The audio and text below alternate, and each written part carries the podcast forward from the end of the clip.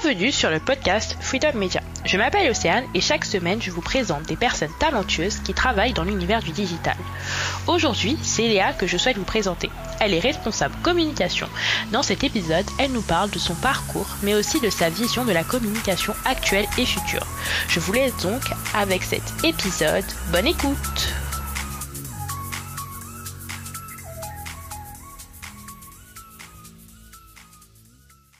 Bonjour Léa, je suis très heureuse de t'accueillir sur mon podcast. Et comme on sait que le marketing et la communication, c'est super lié, j'ai décidé euh, du coup bah, de t'inviter parce que tu es chargée euh, de communication. Du coup, est-ce que tu pourrais te présenter? Hello Océane, euh, bah déjà merci de m'accueillir sur ton podcast, ça me fait très plaisir. effectivement, je suis dans la communication et pour me présenter, donc je suis responsable communication dans une startup qui s'appelle Feelback et en fait, on développe une application mobile euh, pour créer son podcast vidéo et c'est dédié à toute la jeune génération d'entrepreneurs et d'actifs pour pouvoir créer son podcast vidéo euh, facilement, rapidement et gratuitement. ok. Et euh, du coup, quel est ton parcours? Alors, mon parcours en termes d'études? Oui. Euh, alors j'ai un parcours relativement classique. Euh, j'ai fait un bac STG euh, comme marketing et donc après ça, je suis tombée par défaut dans un BTS euh, assistant manager euh, horrible, genre vraiment fait dans la douleur parce que j'avais absolument pas envie de faire ça. Mais du coup, pourquoi tu l'as fait? Enfin, pourquoi tu l'as fait du coup ce, BTS alors que tu voulais pas? Bah parce que j'ai pas été pris là où je voulais. Je crois que j'avais postulé pour commerce international euh, à l'époque, et en fait j'avais pas été reçu et les seuls BTS où j'avais été reçu c'était celui-là. Et euh, et en plus euh, je me rappelle que notre prof principal nous l'avait genre propagandé si on peut dire ça comme ça. À, quand on était au lycée c'était c'était affreux. Elle nous parlait que de ça. Donc euh, je l'avais pris en route secours et donc ça a été ma route secours. donc euh, voilà, clairement.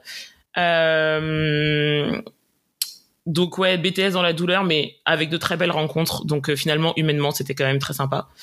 Et ensuite, j'ai enchaîné avec une. alors c'est un diplôme un peu spécial, donc pour pour que ça soit clair pour tout le monde, j'ai fait une sorte de licence européenne euh, en fait, au lieu que ça soit organisé par euh, l'éducation nationale, c'est un peu l'éducation nationale, mais version euh, Union européenne.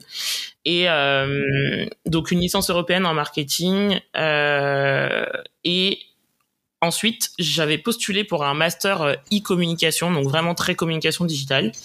Sauf que ça ne s'est pas fait parce que euh, l'école n'a pas ouvert euh, la classe parce qu'on n'était que deux inscrits. C'était un nouveau master qui n'était pas forcément très connu et du coup je pense qu'il manquait de enfin il manquait de visibilité et donc de candidature. Donc euh, donc ça ne s'est pas fait et je me suis retrouvée à me dire euh, ok c'est sympa les gars mais mais qu'est-ce que je fais?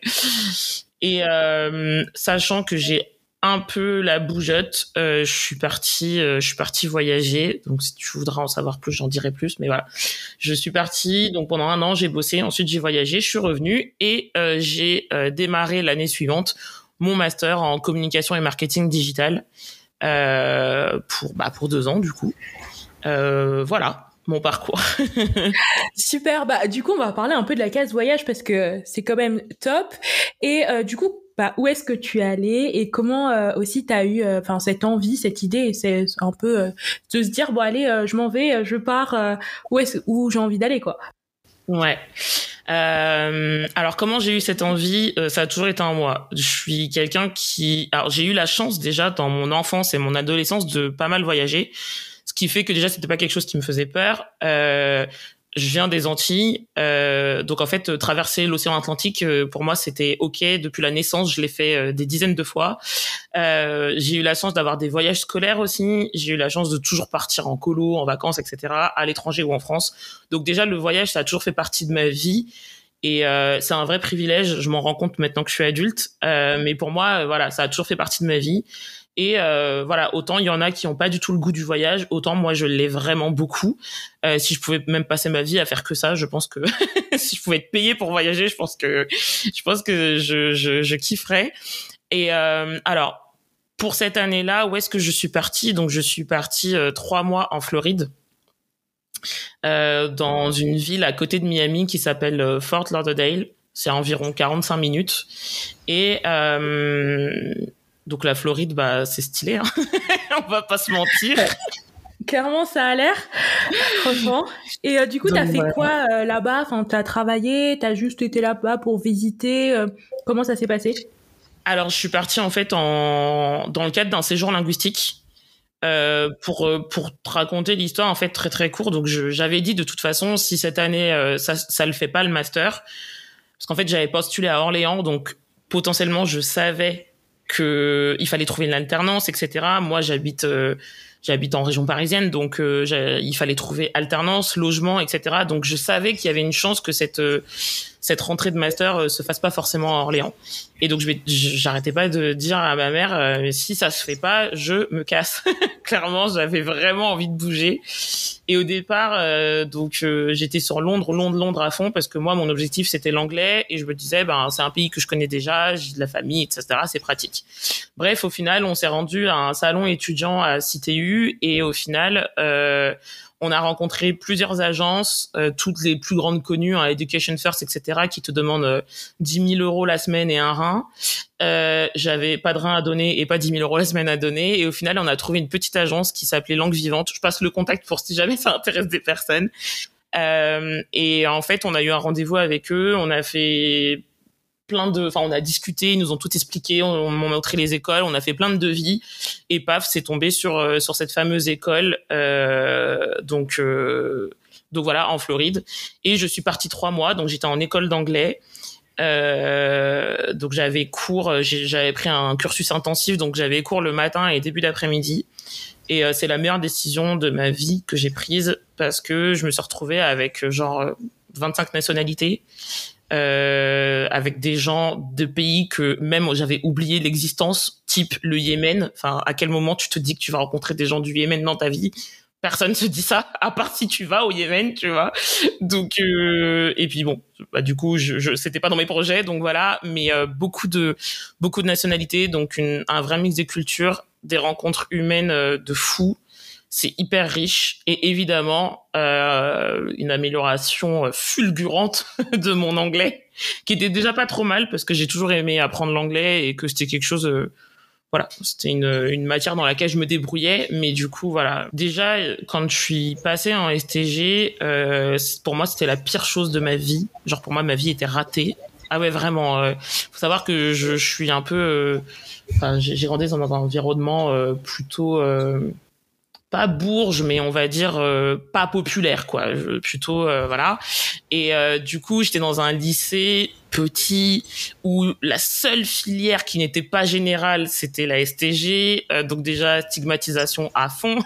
Pour vous dire même dans le lycée on était à un étage à part. Genre il y avait genre vraiment les le reste du monde et nous tu vois donc voilà, et ça avait vraiment une réputation de filière poubelle. Et en fait, euh, moi, je voulais passer en L, ils m'ont jamais laissé passer en L. Donc déjà, euh, mon été de la seconde à la première, ça a été juste une horreur. je déprimais de, la rentrée qui suivait. Et au final, euh, au final, euh, donc ça m'est tombé dessus comme ça parce que j'ai pas eu le choix. C'était soit ça, soit je retapais ma seconde en fait. Et il est hors de question que je redouble. Donc, euh, donc, euh, donc en fait, je me suis retrouvée en STG communication. Et au bout d'une semaine, finalement, ça a été une révélation. je me rappelle être rentrée chez moi en disant à ma mère, mais c'est la meilleure, la meilleure filière de, de toute ma vie. c'était, c'était vraiment j'avais l'impression en fait euh, que j'allais découvrir plein de choses et que j'allais comprendre comment fonctionne euh, bah, tout ce qu'on vit au quotidien. Euh, les pubs à la télé, comment l'impact du marketing sur nous, nos comportements en, en, en, tant que consommateurs, les interactions humaines même, juste déjà les, les relations en fait. Il y, y, avait plein de choses. Alors j'ai eu de la chance de tomber sur une très bonne prof parce qu'après je sais pas si si tous euh, les personnes qui ont fait STG l'ont vécu comme ça, mais euh, mais en tout cas, euh, en tout cas, j'ai eu la chance de tomber sur une prof, une prof, donc ça m'est tombé dessus. Moi, je, je considère pas être allé vers ce métier de de manière spontanée par choix. En tout cas, ça m'est tombé dessus, mais j'ai poursuivi parce que bah, parce que ça m'a plu et que ça m'a séduit en fait. Et donc là, tu nous as du coup parlé de tout ton parcours au niveau scolaire et du coup au niveau professionnel, c'est quels sont les postes que tu as occupés Est-ce que tu as toujours été vraiment dans des postes de pure communication ou est-ce que tu as fait des choses un peu à côté? Euh, en vrai, j'ai quand même été dans des postes de pure communication. Euh, quand j'étais en master, j'ai fait mon alternance, euh, donc qui a été mon vrai poste en communication euh, pour la première fois. J'ai fait mon alternance, donc je travaillais dans un office de tourisme et euh, j'avais en charge toute la communication digitale, donc la gestion des réseaux sociaux, des sites internet, créer le contenu. J'avais aussi la, enfin, la responsabilité de certains événements euh, de, de, les organiser de A à Z et de créer toute la communication, les supports de communication, d'organiser le planning éditorial, enfin voilà tout ce qui allait euh, tout ce qui allait autour de ces événements et voire même euh, c'est même aller plus loin, création de logos, etc. Enfin donc vraiment purement com. Et ensuite après mon diplôme, donc mon premier mon premier CDI post études euh, j'ai travaillé dans un laboratoire pharmaceutique et là j'étais euh, chargée de communication digitale. Donc euh, un petit peu même chose, gestion des réseaux sociaux, site internet, même chose au niveau des missions, mais il y a eu quand même des, des différences parce que ben, vous imaginez bien que le tourisme et l'industrie pharma c'est deux mondes mais strictement opposés, ça n'a strictement rien à voir.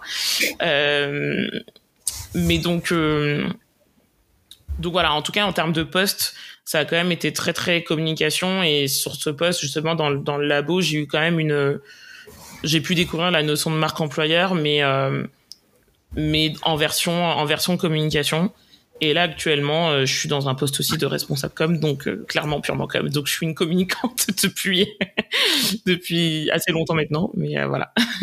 Est-ce que du coup tu pourrais expliquer la notion de marque employeur?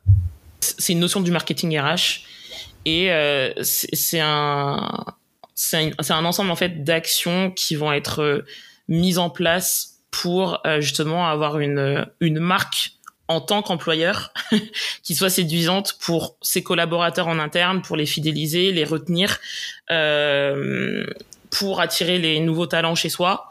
Euh, donc dans la partie recrutement, mais euh, voilà pour l'accueil, euh, l'onboarding comme on dit et l'offboarding aussi quand les personnes quittent l'entreprise.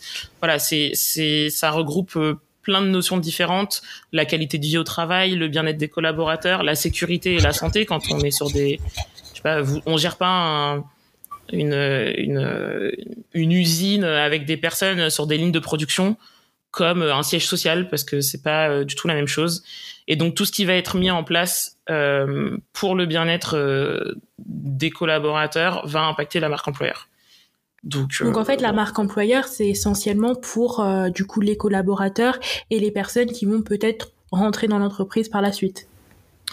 Euh, oui, oui, mais finalement pas que parce que si on pousse le sujet, ça a aussi un impact finalement sur une entreprise. Elle est là pour faire du profit, euh, sinon elle meurt. Et ça va avoir un impact sur sa partie commerciale parce que euh, bah on l'a déjà vu. Je sais pas si tu connais par exemple euh, c'est balance ta startup ou des choses comme ça. Euh, demain, toi, je sais pas si tu fais tes cours chez Carrefour et puis que tu apprends qu'en fait Carrefour maltraite ses salariés, bah tu vas peut-être aller chez le voisin. Ouais. Ok, oui. Donc du coup, oui, c'est vraiment l'image du coup qu'on va avoir, mais au niveau quand même toujours des salariés en quelque sorte. Oui, c'est-à-dire qu'en fait, c'est c'est un élément de la marque globale. Et après, il y a la partie purement commerciale et puis il y a la partie également euh, employeur. Et c'est comment tu te comportes en tant qu'employeur. Mais du coup, l'un a un impact sur l'autre.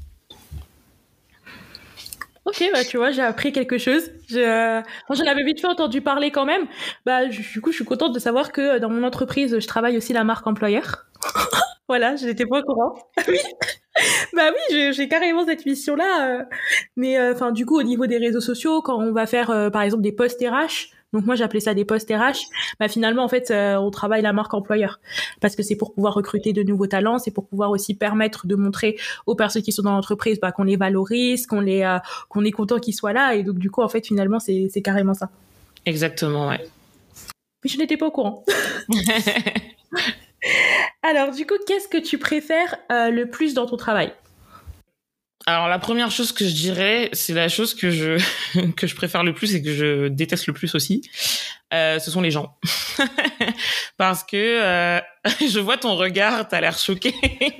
bah non, mais je, en fait, j'imagine pas comment communication on peut ne pas aimer les gens Alors oui, euh, c'est-à-dire que c'est une question de comportement. Ce que non, pour répondre à ta question, une des choses que je préfère, alors il y a plein de choses, hein, je pourrais t'en citer, mais en tout cas, une des choses que je préfère, c'est euh, les gens, parce qu'en fait, euh, dans la communication, ça, ça, paraît bête, mais en fait, la définition de la communication, c'est qu'on a un émetteur et un récepteur, et entre les deux, il y a un message.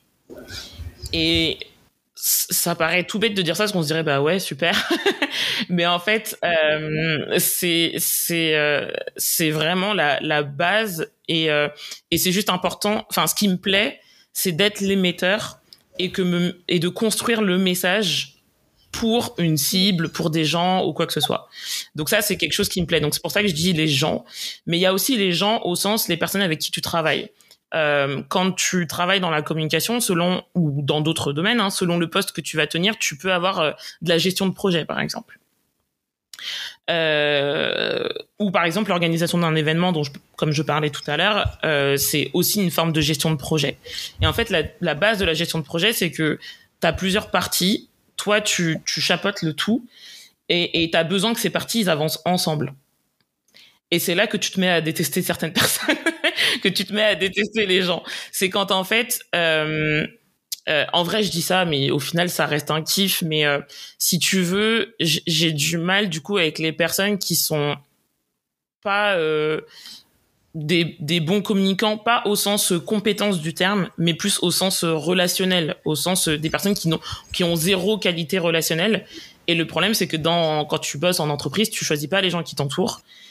Donc c'est pour ça que je dis que c'est à la fois aussi la chose que je déteste le plus, c'est que ça dépend sur qui tu tombes. Mais euh, mais sinon le fait de encore une fois de construire un message pour euh, pour des personnes et de travailler avec certaines personnes en mode gestion de projet et d'avancer ensemble, euh, de se faire confiance, d'échanger, etc. Eh ben c'est aussi ce que j'adore. Bah, parce qu'en fait, c'est vrai qu'en communication, on est quand même très souvent amené à travailler avec euh, tous les pôles de son entreprise pour pouvoir, bah, du coup, réussir à porter le message ou réussir à, à, à mettre euh, à bien toutes les relations. Et donc, du coup, bah, tu te retrouves, euh, c'est vrai, des fois à, à, travailler avec des personnes bah, auxquelles des fois tu t'arrives pas à t'entendre ou que tout simplement enfin comme tu dis ils communiquent pas et donc du coup ouais. ça va pas mais clairement je le vis aussi ça au quotidien je sais à peu près ce que c'est. Euh, mais euh, ouais, bah bravo alors. euh... non, mais après, euh, après voilà, je, je m'étais, je m'étais mis aussi d'autres trucs, des choses que je préfère dans mon travail. Il y a une chose qui pour moi est hyper importante, c'est la précision. Et enfin, c'est un ensemble. La précision, la rigueur et, et la rigueur et le fait de s'appliquer. Euh, je supporte pas les gens qui ne s'appliquent pas, ça m'horripile vraiment. Enfin, soit on fait un truc bien, soit on le fait pas, mais les entre-deux là, vraiment, je pas, non, c'est pas du tout mon truc. Je, je, me sens un peu visée, mais c'est pas grave. Pourquoi? Parce que en fait, moi, je suis hyper dans l'entre-deux. Je préfère euh, le travail qui soit fait et au moins c'est fait et voilà tu vois et je vais pas être ouais. forcément dans la précision parce que je trouve qu'après ça rentre dans le perfectionnisme et après du coup je donne rien euh, oui, alors après c'est peut-être aussi une question d'expérience. C'est-à-dire oui. que évidemment, euh, puis le perfectionnisme en vrai ça se ça se travaille. Après de toute façon c'est très euh, personnel. Hein. Je je c'est je ne juge pas en disant que c'est ce qu'il faut être. Par contre, euh, le je pense que le fait de s'appliquer, il y a quand même un, un écart entre s'appliquer et euh, faire bien les choses et être perfectionniste. Enfin, il y a quand même une marge entre les deux. Et euh, c'est juste que ce que je veux dire, c'est que pour moi, dans la communication, il n'y a rien qui est laissé au hasard. Quand vous voyez des pubs à la télé ou dans, sur l'autoroute ou dans les transports ou quoi que ce soit, c'est des marques, et elles lâchent des sommes à six chiffres sur la table. Vous croyez qu'elles sont pas précises et qu'elles laissent au hasard? Vous voyez, c'est dans ce sens-là en fait. C'est le côté euh, euh, penser, c'est le côté en fait dans la communication, c'est le détail qui va faire euh, qui va faire euh, qui va faire la différence en fait. C'est les c'est dans les petits détails euh, qu'on va qu'on va adhérer ou pas euh, à une marque, à un style, à un produit ou quoi que ce soit. Et du coup, c'est ce qui me plaît. C'est ce qui me plaît, c'est de me dire je, vais construire un message euh, et, je, je, vais m'appliquer pour construire euh, ce message pour qu'il soit en relation avec euh, notre identité de marque, etc., qui véhicule les, les, bonnes infos, les bonnes valeurs pour pouvoir, enfin, séduire ma cible et et voilà, c'est c'est dans ce sens-là la précision. Ouais, non, en fait, ouais, je comprends mieux. Oui, bah d'accord, du coup, là, dans ce cas-là, je suis, je suis plus précise. Ça y est, tu me rejoins. Non, mais je suis d'accord, je suis d'accord. C'est, c'est vrai qu'en fait, euh, pour pouvoir euh, atteindre les bonnes personnes, à ce moment-là, faut être même précis. Bah, par exemple, pour savoir sa cible, pour savoir à qui on veut s'adresser. Sans précision, on, on va pas très très loin en communication, et ça, c'est clair. C'est sûr. Voilà. c'est bon, j'avoue. Et euh, bah, du coup, bah, la question qui va toujours avec, c'est qu'est-ce que tu aimes le moins, même si tu as un peu répondu? Oui. Euh, Mais du coup, je pense qu'il y a quand même d'autres éléments. Oui, alors euh, il n'y a pas beaucoup de choses. C'est vrai qu'au quotidien, il y a des choses qui peuvent être agaçantes ou énervantes, mais bon, une fois que c'est passé, c'est passé. Mais ce que ce que j'aime le le moins, enfin, c'est plus un côté frustrant parfois parce que comme tu le dis, des fois, il faut délivrer en fait. Euh, on a besoin que ce soit fait. Et le, le problème, c'est que la communication, c'est un métier de créativité.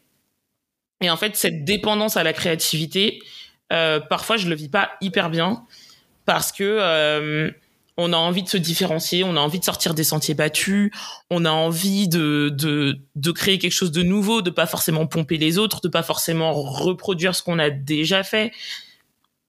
Euh, et la créativité, alors ça dépend peut-être des gens, mais en tout cas en ce qui me concerne, c'est pas sur commande. Il suffit pas je me mette devant mon ordi pour me dire ouh ça fuse, j'ai plein d'idées au bout des doigts, pas du tout. Voilà. Euh, par contre, c'est quand t'es sous la douche et que tu peux pas écrire, que tu peux pas annoter ou quoi que ce soit, que là t'as les meilleures idées. mais euh, donc ouais, je dirais peut-être cette dépendance à la créativité qui est à la fois une, une belle chose parce que c'est challengeant, mais disons que voilà, ça me parfois ça me procure une forme de frustration, donc je dirais que c'est peut-être ce que j'aime le moins. Ouais, et je trouve que c'est important à dire ça, que la communication, finalement, c'est, vraiment un métier hyper créatif. Et ça, c'est quelque chose que je me suis rendu compte euh, bah, que en, le pratiquant, parce que j'imaginais juste que euh, voilà, c'était faire euh, soit pour le community management, soit faire des posts hyper hyper clinquant mais que ça allait arriver comme ça. Et finalement bah non comme tu dis des fois ça vient pas des fois tu comprends pas. Et pour autant en fait t'as as une deadline. Il faut que tu le rendes à tel jour telle heure pour qu'après bah les autres puissent avancer puissent faire leur truc. Et euh, du coup bah c'est vrai que c'est un peu ça. C'est ça qui est dommage c'est qu'en fait on nous demande un peu d'être sur commande mais c'est pas ouais mais ça fonctionne pas toujours comme ça quoi. Voilà. Et, exactement. et, du coup ça me fait je me permets juste mais ça me fait rebondir ce que ce que tu dis parce que euh, euh, si je devais dire encore une, juste une chose que j'aime le moins, c'est euh, la réputation de la communication. Parce que pour beaucoup, c'est pas vu comme un métier. Pour beaucoup, ils pensent qu'ils savent faire. Tu vois, tu as parlé de community management. Aujourd'hui, euh, tout le monde se prend pour un CM euh, juste parce que euh, ils ont 1000 followers ou parce que ils postent, ils passent leur vie à poster des stories de ce qu'ils mangent, de ce qu'ils font, etc. mais non, c'est pas juste, c'est pas juste ça. et et ce qui me fait rire, c'est que souvent, ces personnes, c'est les premières à, à, à, tout acheter dès qu'elles voient un truc qui sort, etc. Donc en fait, c'est les premières victime, si je peux dire ça comme ça, de la communication et du marketing. Euh, donc en fait, c'est quand même assez paradoxal, mais en tout cas, ouais, cette réputation. Euh, du coup, si je dois passer un message, c'est la communication est un métier et euh, aux entreprises, euh, qu'elles aient des moyens ou pas, débrouillez-vous, mais considérez-la comme un métier et allouez des ressources. Parce que quand vous travaillez dans un grand groupe et qu'en fait vous êtes absolument pas considéré pour votre travail, que vous êtes dans une entreprise qui brasse des millions par an, mais qui va pas vous donner, euh, euh, qui va pas vous donner euh, 1000 balles pour une suite Adobe ou, euh, enfin, c'est des exemples au hasard hein, que je donne, hein, mais euh, stop, stop. En fait, soit soit vous faites un service com et vous faites bien les choses, soit vous faites pas un service com et, et dans ces cas-là vous faites rien du tout. Mais mais voilà. Ça aussi, c'est une chose qui me qui m'agace. Bah, on va on va continuer là-dessus, mais parce que en fait pour rebondir sur ce que tu dis et qui est totalement vrai, c'est qu'on si on va demander et ça on en avait parlé en off aux euh, personnes qui sont euh, dans la communication euh, d'être monteur vidéo, d'être graphiste, d'être d'être tous les métiers du coup qui sont pourtant des métiers à part entière, mais les personnes de la communication, elles sont censées savoir tout faire. Et ça enfin on le voit enfin vraiment partout on peut enfin rien qu'on peut regarder je pense une fiche euh, n'importe quelle fiche d'emploi euh, je pense que là il y en a une au moins. Mais enfin c'est sûr qu'il y en a 15 000 mais il y en a une au moins qui tourne. Et c'est comme ça on dit bah savoir monter les vidéos euh, savoir savoir faire des stories savoir en même temps enfin être graphiste, ça, ça me fait très rire parce que, enfin, je veux dire, savoir utiliser la suite Adobe, c'est quand même pas quelque chose de simple. Et si on le demande, ça veut dire qu'en fait, il faut avoir eu des, enfin des, des connaissances derrière et il y a eu des matières, par exemple, dans nos études où on nous l'apprenait. Et quand on fait de la communication, c'est pas forcément la première chose qu'on va nous apprendre. C'est possible qu'on y touche vite fait, mais je veux dire toucher et savoir créer un poste euh, avec, enfin, c'est totalement différent. Ouais, effectivement, ouais. Et euh, oui, oui, effectivement, ouais, tu tombes sur des offres d'emploi où où moi il y a une offre que j'avais vue sur euh, Welcome to the Jungle, je sais plus pour quelle boîte, et en fait il y avait quatre métiers en un. Il demandait à un mec qui savait faire, enfin un mec ou une nana qui savait faire du traffic management. Mais traffic manager c'est un métier, c'est-à-dire qu'il y a des gens qui sont embauchés pour faire ça. Euh, il fallait savoir faire euh, du graphisme du coup, mais le être graphiste c'est un métier aussi. Il y a des gens qui font que ça toute la journée et qui vivent de ça et qui sont très doués parce que le graphisme c'est pas juste savoir utiliser euh, mettre un carré euh, dans un rond euh, sur la suite Adobe hein. c'est savoir ces gens-là ils savent dessiner enfin c'est des artistes en fait. Euh, il fallait être stratège en communication et, et il fallait être aussi community manager. Et toi t'es là ok tout ça pour 28k bah écoutez vous êtes mignon mais euh, à un moment donné mais c'est ça en fait. Enfin, ouais. Mais c'est ça, moi ça me choque. Bah après il y avait un, aussi un post comme ça qui avait tourné sur LinkedIn, mais là c'était vraiment, enfin c'était à la limite on se demandait si c'était pas une grosse blague parce que c'était donc un, un post où il demandait un barman community manager. Ok. Voilà. Donc c'est-à-dire que en plus de ça, donc pour pousser un peu la dérision, genre il demandait euh, du coup bah quelqu'un qui savait servir, qui était souriant, qui était euh, qui voilà bon enfin toutes les compétences qu'un barman doit avoir. Donc la première partie et puis la deuxième partie de l'offre, euh, donc un très bon communicant qui sait poster sur les réseaux sociaux, qui sait euh, enfin vraiment tout faire quoi. J'étais en mode mais et donc du coup ben c'est un poste qui avait hyper bien marché sur LinkedIn parce que bah du coup tout le monde est en train de dire mais ça va pas, c'est fou et tout. Oui bah oui, forcément. Mais ça mm. montre ça montrait je trouve aussi là un peu la non considération aussi qu'on peut avoir parfois pour les métiers de la communication où on se dit finalement ben en fait on peut parfaitement être community manager et, et barman. Non, en fait. enfin voilà, et euh, que euh, on peut aussi parfaitement travailler dans la communication et être graphiste en même temps, alors qu'en fait c'est deux métiers à part entière. S'ils existent en deux métiers, c'est pour une raison. Et en fait, c'est ça de se dire que c'est tellement peu considéré qu'on que les personnes qui créent ces postes-là, qui, qui imaginent, parce qu'en plus de ça, ils réfléchissent quand même à tout ça, donc c'est ça qui est très triste en soi, et qui réfléchissent à ça, ils se disent bah c'est possible de trouver cette personne-là qui sera capable de tout faire. Alors que bah non, normalement. Non, c'est pas comme ça que ça marche. Exactement. Euh, et du coup, en fait, l'autre question que j'avais, c'était pourquoi euh, tu as choisi un métier euh, dans le digital? Parce que du coup, la communication, elle peut se pratiquer de différentes manières. Mais toi, de mhm. ce que j'ai compris, c'est qu'actuellement, tu la pratiques du coup de manière essentiellement digitale. Et je voulais savoir pourquoi tu avais fait ce choix. ben, c'est un peu la même réponse que tout à l'heure, c'est que c'est pas vraiment un choix c'est juste qu'en fait aujourd'hui c'est comme ça que se que se font les choses. Euh, donc euh, voilà, je suis tombée sur ce sur ce premier poste où il fallait que je gère euh, la visibilité de, de l'office de tourisme et du territoire et de tout ce qu'il y avait à promouvoir. Et par définition, euh, c'est clairement pas dans des annonces presse ou ou dans des 4 par 3 dans le métro qu'on allait le promouvoir, surtout quand tu travailles dans le public c'est pas eux qui ont les moyens pour faire ça. Enfin, en tout cas, pas les petits territoires. Euh, et donc, bah, forcément, euh, les réseaux sociaux et, euh, et, les sites internet et blogs et compagnie. Enfin, en tout cas, tous ces canaux euh, digitaux. Euh, bah, tombent sur ta route parce que bah parce que t'as pas spécialement le choix. Après, pour être tout à fait honnête, je vois pas vraiment aujourd'hui comment on peut faire de la com sans sans le digital à part être vraiment un publicitaire et encore euh, même eux parce que finalement euh, les pubs qu'on voit euh, qu'on entend à la radio ou qu'on voit à la télé c'est des choses qui sont parfois dupliquées en display sur internet enfin ou, ou, déclinées en tout cas si elles sont pas exactement dupliquées. Donc ça me paraît un, presque absurde aujourd'hui de, de parler de communication ou de marketing avec zéro digital. Je je dis pas que que que c'est que c'est pas que le offline est mort, hein, loin de là. Bon, je pense pas du tout que les médias traditionnels soient.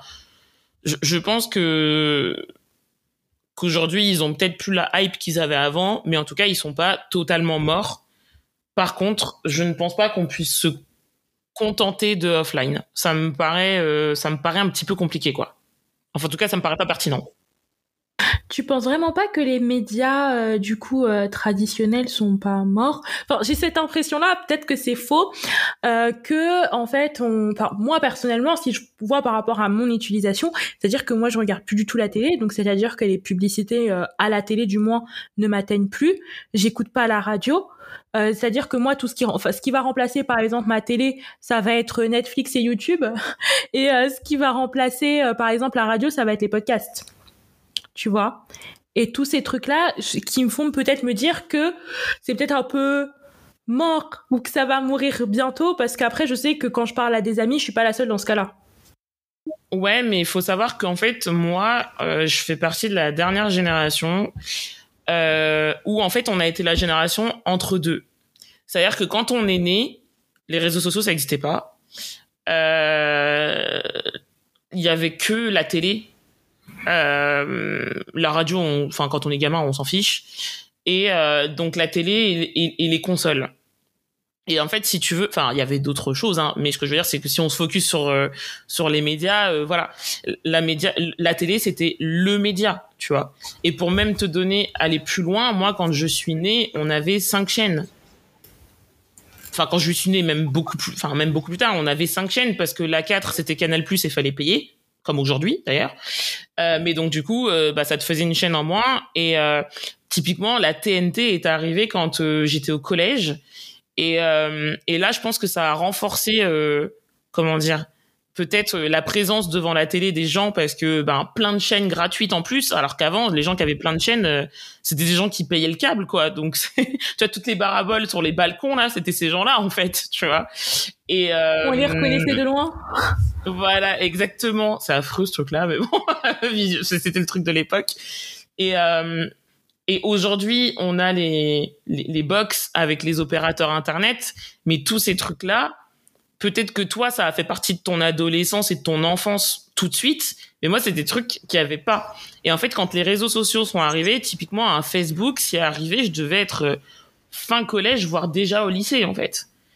Et, euh, et en fait, le truc, c'est que du coup, enfin en France, parce que après, euh, il y a un jet lag, hein, mais entre la sortie en France et, voilà, mais euh, et, et quand t'es au collège, euh, bah tu vas pas sur les réseaux. Enfin, aujourd'hui si, mais à notre époque, quand on était au collège, euh, c'était pas du tout la majeure partie des gens qui allaient sur les réseaux sociaux parce que c'était de l'inconnu, parce que Internet déjà c'était pas aussi démocratisé qu'aujourd'hui. Aujourd'hui, euh, pour 20 balles, 30 euh, balles par mois, tu peux avoir Internet. À l'époque, c'était pas du tout ça. Aujourd'hui, c'est normal quand tu quand tu quand tu regardes tes charges du mois, il euh, y a ta facture internet comme il y a ta facture de mobile comme il y a ta, ton loyer en fait. Mais à l'époque c'était pas du tout comme ça. Et en fait tout ça est venu s'ajouter ce qui fait que cette dépendance aux réseaux sociaux et cet abandon de la télé, bah peut-être qu'il n'est pas aussi évident chez moi et chez certaines personnes de ma génération. Après, je fais pas des généralités, hein, mais euh, peut-être qu'il n'est pas aussi évident parce que finalement, encore une fois, il faut savoir que pendant les euh, euh, 10 à 15 premières années de ma vie, donc c'est quand même la moitié de ma vie du coup, bah c'était c'était ça en fait. Euh, maintenant, de manière plus objective, euh, les, je pense que les médias traditionnels, je me, je me pose la question de leur rentabilité. C'est-à-dire que je ne, je, je vais pas affirmer des choses parce que je suis pas économiste et qu'en vrai, j'ai pas de chiffres, j'en sais rien. Mais en vrai, je m'interroge si les, les TF1, les Le Monde et les compagnies, je, je suis pas certaine que ça soit des boîtes vraiment rentables, euh, aujourd'hui. Mais, euh, elles font tout pour l'être puisqu'elles font que des rachats de chaînes, de machin trucs, etc. Euh, je, je pense que c'est pas mort parce qu'en fait, les générations ne se sont pas encore 100% renouvelées. C'est-à-dire que toi, pour toi, euh, tu passes pas ton temps devant la télé, mais tes parents, tes grands-parents, etc., tous ces gens-là, ils existent encore, ils sont encore vivants en France. Et si on multiplie par le nombre de la population, euh, ils représentent une bonne partie de la population. Et donc, je pense que c'est ce qui fait que ça tient encore. Maintenant, dans 20 ans, je mise pas gros sur euh, sur sur la télé mais en même temps euh, ils se mettent un peu à la page puisque regarde ils ont créé un truc comme Salto où typiquement c'est du streaming enfin comme euh, comme les autres opérateurs euh, Netflix et Ah oui, compagnie j'en avais entendu parler, ouais. Non, mais oui. Après, oui, je pense qu'il y a cette volonté de se renouveler, mais je, je pense pas que euh, leur modèle économique qu'ils ont actuellement, enfin, est fait pour rester et qu'il va falloir quand même qu'ils qu'ils se renouvellent et qu'ils qu'ils soient un peu plus entre guillemets à la mode, tu vois. Euh, oui, alors ça, je suis, je suis d'accord avec toi, mais de toute façon, tant que ce sera les mêmes euh, et je, sans offense, hein, mais les mêmes vieux croutons qui seront présents à la télé, euh, c'est pas nous qu'allons les regarder. C'est-à-dire qu'en fait, le truc, c'est que là, pour l'instant, les, jeux- ce qui se passe à la télé, ça, ça cible pas la jeune génération. Et ils cherchent pas à cibler la jeune génération. Enfin, si ils cherchent, mais ils le font mal. Et euh, et, et le truc, c'est que euh, ils, ils- s'ils veulent, s'ils ne veulent pas mourir définitivement, effectivement, il va falloir qu'ils prennent le pas. Ça commence à se faire, mais à tâtons, donc il va falloir qu'ils mettent un, un coup d'accélérateur.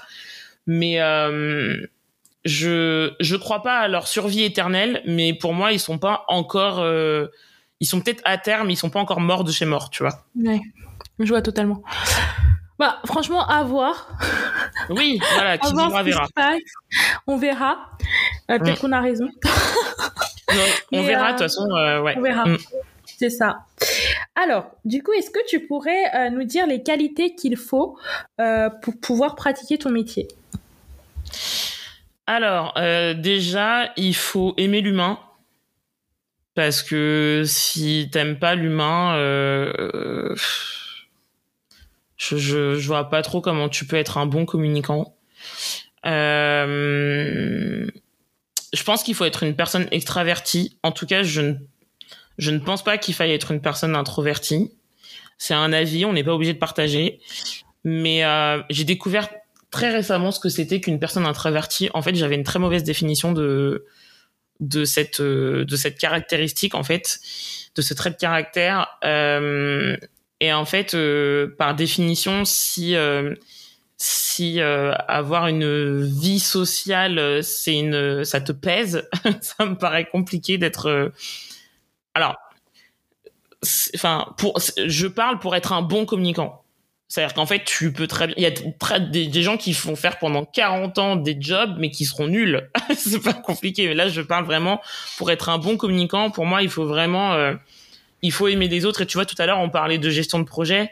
Quand t'es chef, quand t'es chef de projet, euh, il y a des fois, les autres, t'as envie de. T'as envie de violence sur eux parce qu'en fait, euh, parce qu'en fait, t'as une pression, t'as des deadlines, etc. Et qu'en fait, euh, la considération qu'ils vont avoir pour euh, pour tes sujets est, est tellement maigre que que ce sera compliqué de travailler avec eux et en fait si t'as pas cette cette patience et cette envie de réussir et de et de continuer de t'entourer de personnes pour avancer sur des projets.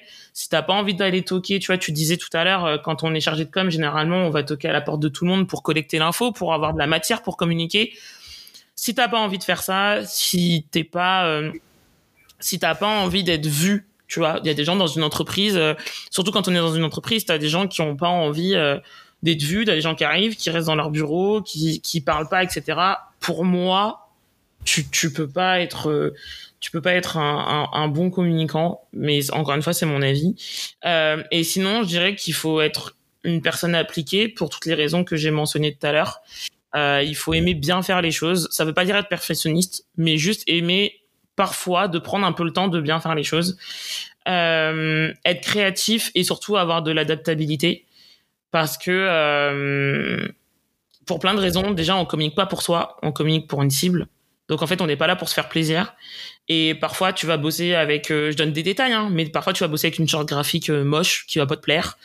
Euh, parfois, tu vas communiquer sur des sujets qui t'emballent pas des masses. Hein. Moi, j'ai été dans un labo pharma.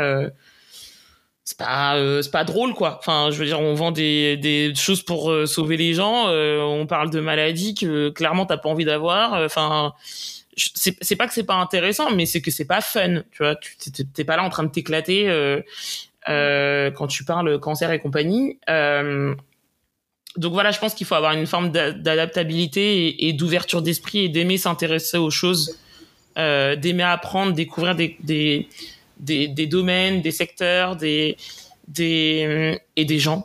Aimer découvrir des gens. Moi, je sais que de par mes expériences professionnelles, j'ai découvert des personnes, j'ai discuté avec elles, euh, interagi avec elles, euh, et euh, tu, tu prends l'habitude de gérer différents publics, et euh, et voilà. Donc pour moi, c'est c'est vraiment les les qualités qu'il faut avoir. Et une autre qualité qui est chiante, mais qui est très importante, c'est qu'il faut être organisé. Ah, ça. ça, je pense que moi, je l'aurais mis en haut du panier. ah, il faut être très, très, très, très organisé. Clairement. Alors, la petite question pour la fin, et qui est aussi euh, la question signature, c'est... D'accord. Est-ce que tu pourrais décrire ton métier en un mot?